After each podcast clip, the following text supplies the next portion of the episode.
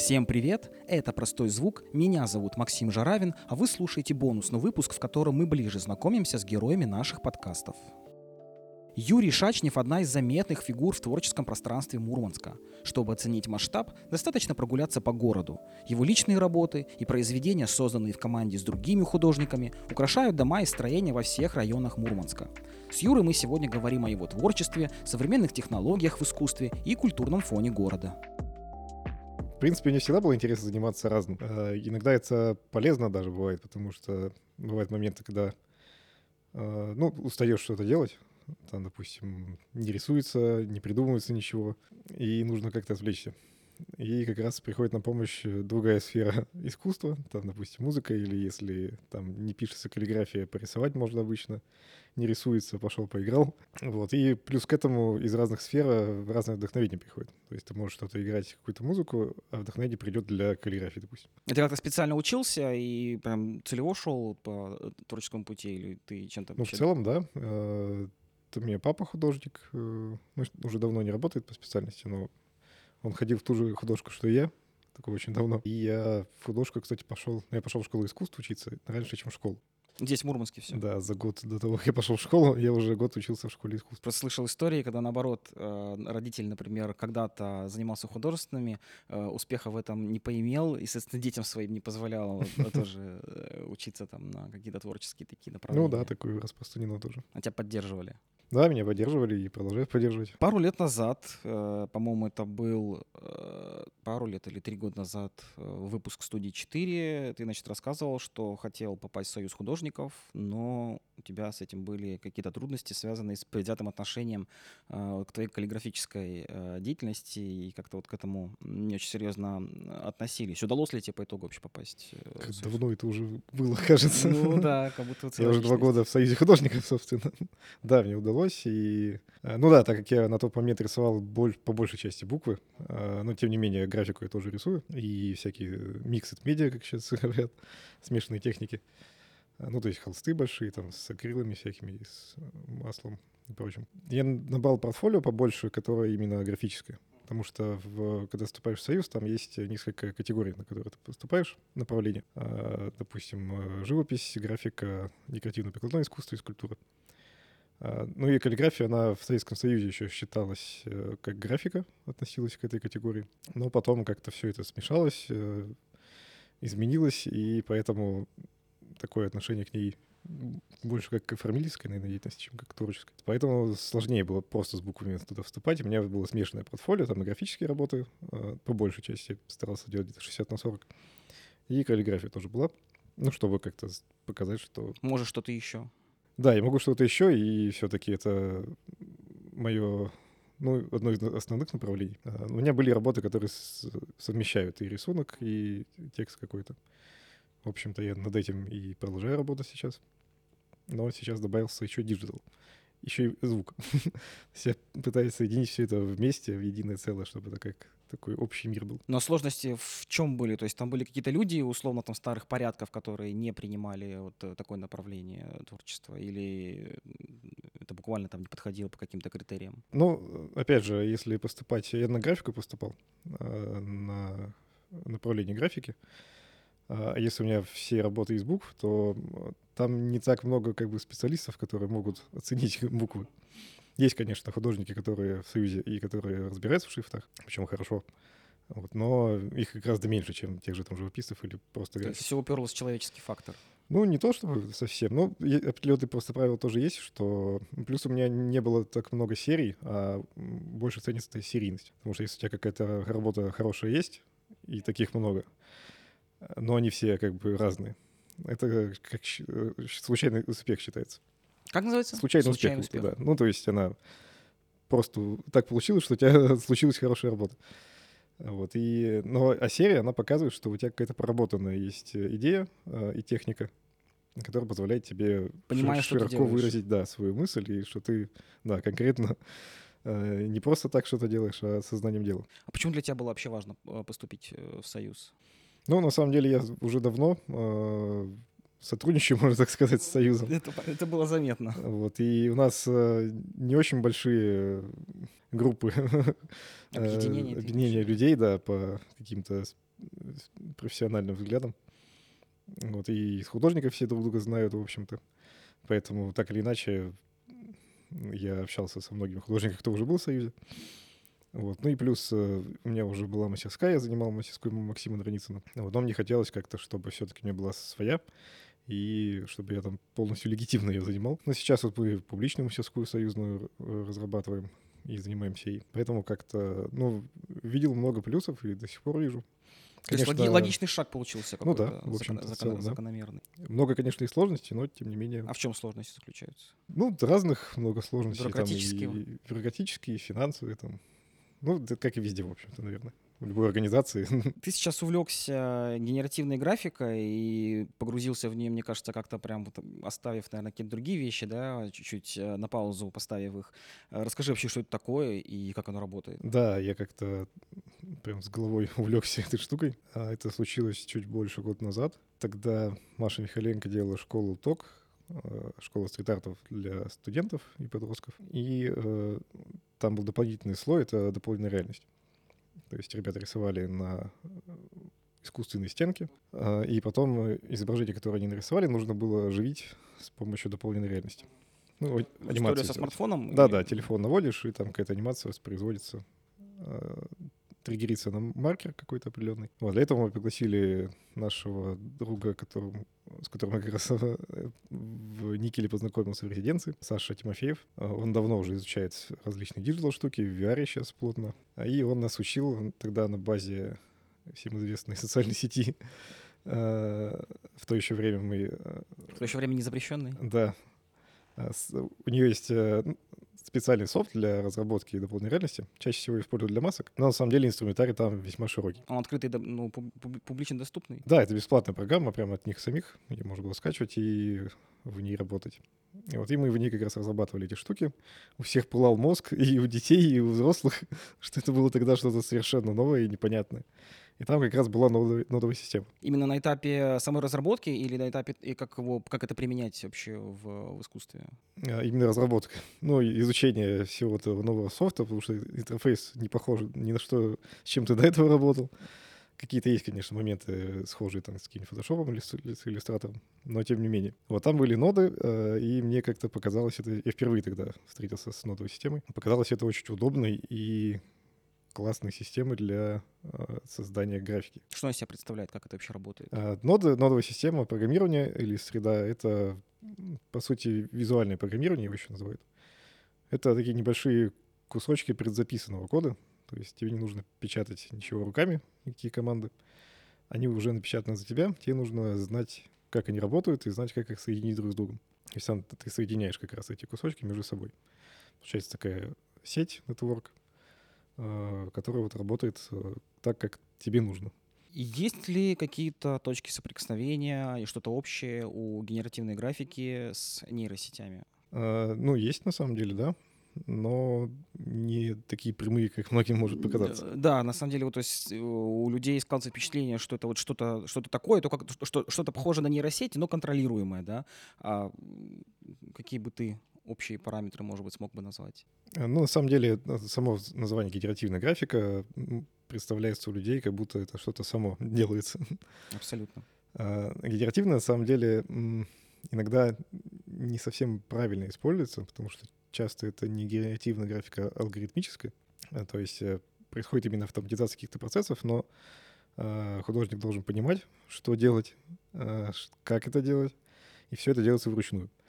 То есть проект собирается с нуля, как правило, а, и все вот эти данные вводятся тоже человеком. А, и потом контролируются определенными параметрами. То есть ты максимально включен, вовлечен вообще в процесс ну, да, э, да. создания произведения. Если, ну, если рассматривать именно генеративную графику, то есть несколько алгоритмов, которые позволяют многие процессы делать случайными. То есть ты задаешь какой-то, условно говоря, границы, в которых какие-то параметры существуют. А что там происходит, это уже компьютер вычисляет сам. Но это рандом или, опять же, компьютер по каким-то все-таки едет лекалам, рельсам? Ну, это контролируемая случайность получается. Ну, я говорю, что есть какие-то границы, ну, допустим, там от э, нуля до тысячи будут появляться частицы. А, и в направлении вверх. Вот это ты им задаешь, а как они туда, э, какие частицы, как они будут появляться. Все эти параметры можно э, тоже отрегулировать, вот, но определенная случайность э, тоже всегда есть, ее можно ввести, можно не вводить, можно все срежиссировать. Э, в том же таче есть и по, по ключевым кадрам э, анимации есть по кейфрейму можно все это сделать. Продолжаешь ли ты э, ощущать себя художником во время работы вот с нодовыми средами, сред, средами? Или это уже какая-то другая область творчества? И творчество ли это вообще? Э, да, я, я думаю, это определенно творчество. У меня даже немножко изменилось сознание в плане... Ну вот, мне довольно был продолжительный период э, внедрение в эту нодовую среду и в, вообще в digital. А потом я вот и сейчас начинаю возвращаться к аналоговому рисованию, так сказать. Но понимаю, что мне уже некоторые вещи просто неинтересно рисовать. Пока я занимался вот в цифровой среде, а, я понимал, что мне как-то проще выражать какие-то впечатления и эмоции с помощью вот этих инструментов. Это, по сути, просто же инструмент, так же, как и холст с кистью или карандаш с бумагой. Просто ты вот по-другому а, это все выражаешь, но, тем не менее, ты творишь что-то новое, выражаешь себя, какие-то свои мысли, наблюдения. Вот. И, кроме того, там можно и аналоговые изображения обрабатывать. Была новость э, в том году, по-моему, значит, которая заставила вообще творческие сообщества плотно задуматься о месте нейросетей в нашей жизни, в первую очередь э, творческой э, жизни. Э, создана нейросетью Midjourney, которую ты уже упомянул, значит, картина, которая была создана в этой нейросети, взяла приз на выставке изобразительного искусства. Выставка, конечно, там какая-то местечковая в США и серии там местные мурмаши, да, но, тем не менее, был создан э, прецедент. И там человек несколько раз формулировал запрос, пока не получил желаемый результат, потом как-то поработал с этим изображением, предложил его на выставку и, собственно, победил. И вот как бы возникли мысли, да, насколько вообще честно соревноваться работами, которые созданы таким путем, с работами, которые создают художники. То есть даже там история не про холст, а там в фотошопе же, да, рисуют, еще там где-то рисуют. Какие у тебя мысли на этот счет есть? Понятно, что мы видели разные изображения Миджорни, которые там и впечатляющие, и все такое. Вот. Но у них э, множество проблем бывает э, с точки зрения художественной. Там и в плане композиции, и в цвете, и вот и в анатомии. Огромные Анатомия особенно. Да. Я видел и эту работу. Не сказал бы, что прям какая-то сверхвпечатляющая работа, но хороший такой концепт-арт. Можно было ее э, принять за такое. Мне кажется, просто дали премию, чтобы хайпануть, так сказать. Ну, или специально какой-то инфоповод сделать, а, может, чтобы больше народу узнало про эту выставку вообще. Ну, а вообще вот э, сопоставлять работы, созданные там с нуля руками, и работы, которые вот с помощью э, таких вот упрощающих, да, какие некоторые процессы э, инструментов созданы, это честно? Ну, мне кажется, не особо честно. И к тому же, ну, во-первых, опять же, это, если считать его как отдельный инструмент, это будет то же самое, как сравнивать э, живопись и графику. Ну, то есть живопись на холсте с... Из разных вселенных. С, да, с, печать, с печатной какой-нибудь техникой, из гравюры. То есть это, ну, не то, что нужно сравнивать в принципе. Это разные вещи, для разного сделаны и разными способами. И разные средства вырази- э, выразительности у них тоже. Вот. И мне кажется, нейросети тоже из той же оперы будет. Это, ну, они же будут развиваться со временем, хотя есть некоторые мнения ученых, что они могут сами себя уничтожить со временем. И, кстати, это популярное мнение. Но вот такие сравнения, да, мне кажется, не очень корректно. В плане там лучше или хуже что-то. А это вообще все еще искусство? То есть, по сути, человек э, написал там, да, запрос в Яндексе, ну не в Яндексе, но тем не менее создал некий запрос, получил и ну, как-то обработал.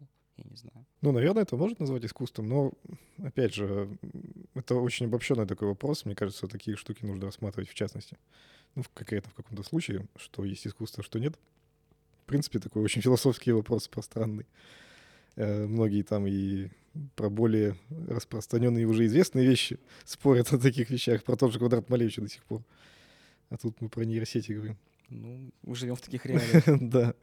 Но мне кажется, да, в, в какие-то частные случаи, но опять же, там надо, мне кажется, все-таки дорабатывать э, все это дело, э, чтобы это был именно взгляд художника, а не компиляция машины из взглядов других художников. Что ты вообще обычно рисуешь? Что в основе твоих сюжетов находится? У меня различные размышления в основном, а, связанные с какой-то рефлексии жизненной. Но в последнее время у меня такая глобальная есть тема — это связь технологии и природы. То есть что-то сделанное человеком и все, что сделано природой. Именно связь. А многие считают, что техногенная среда, она противопоставляется природе, а я вот ищу пути их взаимосвязи, наоборот. И как получается? Ну, вроде бы да. А на примере? Ну, вот одна из э, последних моих работ, которая была на выставке, э, склон крапивы где-то снят. То есть там э, ветер, который застревает в крапиве и заставляет ее двигаться. А я это попытался воспроизвести с помощью как раз генеративной графики анимации. Просто референс, вот этот видеоролик, который я заснял с балкона, и смотря на него, я пытался воссоздать то же самое, только вот цифровыми методами. А сложнее э, создавать, имея перед глазами какие-то образы, или с нуля выдумывать из головы? Ну, на самом деле, наверное, природные процессы не очень просто э, воспроизводить без референсов, если ты прям хочешь точно воспроизвести. Вот, но у меня нет цели прям в точности это сделать. А лучше сделать какой-то намек или что-то напоминающее на ассоциативном уровне. Но, тем не менее, когда я начал копать в эту тему, обнаружил, что очень много взаимосвязей, и что вся эта генеративная графика, она есть в природе. То есть природа, по сути, много чего генерирует случайным образом. Там то, как идет снег, то, как расходятся круги на воде, как э, морозный узор на стеклах появляется. Это же все случайные Случайно, процессы, да. Да, которые э, ну, математики, наверное, знают, как это происходит. И физики. Да. Там определенные какие-то математические тоже э, особенности. Ты долго занимался и продолжаешь заниматься каллиграфией, у тебя много работ на эту тему. Расскажи, как ты вообще превращаешь буквы в художественные образы? Потому что все-таки, когда слышишь каллиграфия, да, ты себе представляешь, что эти здоровые книги, написанные красивым почерком, а у тебя это и и картины, и муралы, и где только ты буквы не вписываешь. Да, каллиграфия как искусство родилось очень давно, еще примерно во втором веке. Ну, если рассматривать колонну Трояна, допустим. Уже тогда был создан шрифт, которым сейчас все пользуются. Антиква Times New Roman, он как раз на нем основан. Но тогда это было в основном утилитарное использование, то есть э, самые первые источники каллиграфии — это книги э, различные религиозные. А потом она уже вошла в... Ну, чем больше людей изучали грамотность, э, вошла в более широкое распространение. Именно художественный смысл начал теряться. Письмо стало утилитарным, Простым. Простым, да, более простым, более читаемым и более быстрым. А сейчас, когда мы большую часть печатаем текстов, пишем довольно редко от руки. Уже разучились писать, я да. тебе скажу. Тоже каждый раз, когда на самом деле, каллиграфия и письмо — это очень разные вещи. Пишу я вообще плохо. И каждый раз, когда там начинаю писать после долгого перерыва, тоже ты вспоминаешь, как это вообще делается. А каллиграфия — это направление искусства, то же самое, как и графика и живопись, и поэтому это средство вредительности художественной. И сейчас, мне кажется, гораздо легче работать буквой именно в таком ключе, потому что э, утилитарная часть уже ушла э, в сторону, и ты можешь использовать буквы просто как, ну, как штрих или как мазок кисти, и с помощью них выражать какие-то эмоции, впечатления, наблюдения. Ну, у тебя это всегда какие-то вот формы зачастую очень сложные. У тебя вот сходится э, вот эта форма, которую ты придумал, с, со смыслом текста, который ты используешь для того, чтобы эту форму заполнить. Да, зачастую я связываю формы букв и не только букв и слов, и не только слов и текста.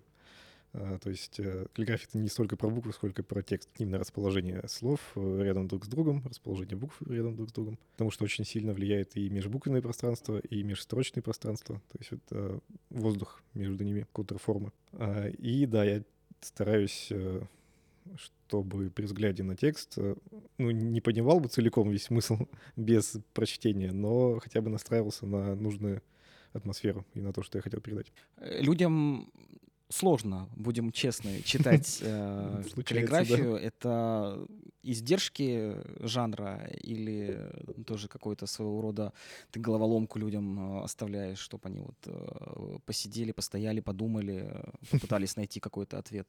Ну, в современной каллиграфии читаемость не на первом месте стоит, будем честны. Э, конечно, если ты прям хочешь э, очень быстро и точно донести, что ты хотел написать, то нужно применять более читаемые техники. Но это не всегда обязательно, опять же, потому что это уже средство вредительное художественное. То же самое, как не всегда понятно, что нарисовано бывает. А, бывает что-то более абстрактное, бывает что-то с тонкими ассоциациями и намеками. То же самое в каллиграфии.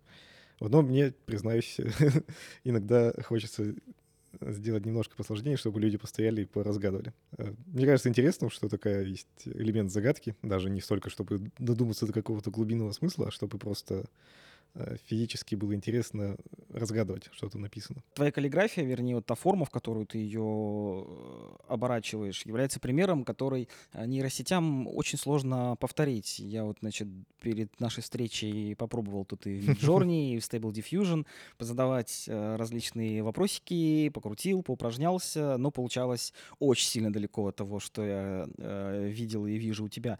Ты сам подсматриваешь где-то у кого-то вот, техники, приемы, идеи, может быть? Ну да, а, каллиграфия вообще такое направление, где на самом деле сообщество достаточно большое по всему миру, и в России очень много художников, и в других странах. А, ну и много источников вдохновения. Во-первых, это историческая каллиграфия, которой огромное количество, еще даже не изучены есть какие-то моменты. Это причем, если мы берем только даже кириллицу. Если взять латиницу, если взять еще арабскую каллиграфию и азиатскую, там просто там может вечер. потеряться, да. Но там надо язык знать. А, вот. а если остановимся на латинице и кириллице, то да, во-первых, это огромный пласт э, истории. Там а, э, просто миллион всяких форм, которые можно и копировать, и смешивать между собой, использовать как референсы. Ну и да, других художников я тоже смотрю. Но я стараюсь не копировать, а отталкиваться от чего-то. В любом случае, даже когда пытаюсь что-то скопировать, у меня получается как-то по-своему потому что в процессе мне становится интереснее там по-другому как-то сделать или что-то изменить. Вот поэтому мне даже сложно что-то сплагиатить будет, если даже захочу. Я пробовал много нейросетей, визуальных, и текстовых. У меня сложилось впечатление, что единственное, что они годятся, это для поиска каких-то идей и вдохновений. Потому что ты сам такой большой объем информации обработать физически не можешь, да, а вот создаешь некий запрос, и тебе нейросеть, ну, какие-то э, референсы, может быть, дает, там, какие-то идеи, да, компиляции работ. Да, мне кажется, это сейчас одно из лучших, наверное, использований нейросетей. Это как раз э, работа с референсами, э, поиск какой-то информации, а быстрые эскизы для заказчика. Тоже, чтобы именно... А, Еще, кстати, в плане татуировок тоже пока не пробовал, и сейчас татуировки, татуировщики тоже до этого доходят. А, часто у клиентов очень странные запросы, и, ну, есть такая фраза, не можем залезть к вам в голову и увидеть, что вы хотите.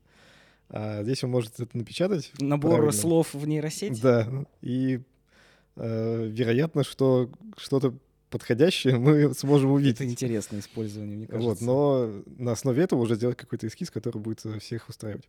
То же самое там с различными логотипами, иллюстрациями, не знаю, с чем угодно. К тому же у нас такая ситуация с эскизами и с вот этой работой, которая предварительная. Чаще всего она не очень этичная по отношению к художникам. Там многие не оплачивают ее, а на это уходит очень много времени. Как раз поиск информации э, и понимание того, что хочет заказчик, это тяжелый процесс, который отнимает много сил и времени. А нейросеть позволяет это ускорить и сразу понять, э, пойдет работа дальше или нет. Ты уже про каллиграфию сказал, а ты вообще пробовал свои какие-то аналоговые работы замешивать вот с цифровым искусством? А, да, у меня уже есть один видеоролик, у него такая комплексная история. Я участвовал в инверсии, когда она последний раз массово проходила в Мурманске. В нескольких местах она проходила, в Кировке, там, в Театре кукол. Вот, и в художественном музее. Были такие институции муниципальные. Меня туда ребята пригласили, я сделал холст э, с каллиграфией. Ну, прям аналоговый холст. Сейчас надо уточнять. Акрилом я рисовал э, композицию шрифтовую. А потом из нее сделал видеоролик, э, который крутился на входе в зал. В таком виде он был только на инверсии, но потом я его переработал и выгрузил уже в интернет. Я как раз в тач-дизайнере его обрабатывал э, и сделал его аудиозависимым тоже. Как, на твой взгляд, будет меняться отношение к нейросетям э, в творческой тусовке вот, в каком-то обозримом, ну или не очень обозримом будущем? Мне кажется, так же, как и ко всему остальному новому. Всегда есть очень консервативные ребята, которые штыки воспринимают все новое. Сейчас даже много художников, которые не то что против нейросети, против плакатов. То есть как, как, как формату? Ну да, прям хейтят, э, говорят, что плакат в доме вешать это пошло. Э, ну, распечатанную живопись на плакате, да, я думаю, что это так себе. Но когда это именно формат ради которого сделано что-то, ну, допустим, тоже цифровой, то почему бы и нет? Я ничего против такого не имею. Ну и опять же, как я говорю, что многие против цифр до сих пор выступают, только за ручное рисование живое. Поэтому, мне кажется, всегда будет кто-то, кто и за, кто-то и против, кто будет очень успешно использовать и очень творчески использовать нейросети. Тут главное, да, подход именно такой незашоренный. В ногу со временем как-то пошло звучит уже.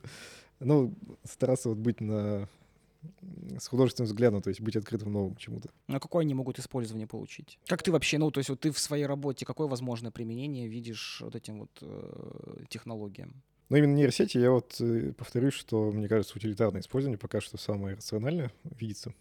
Ну, вот какие-то процессы, которые будут ускорены.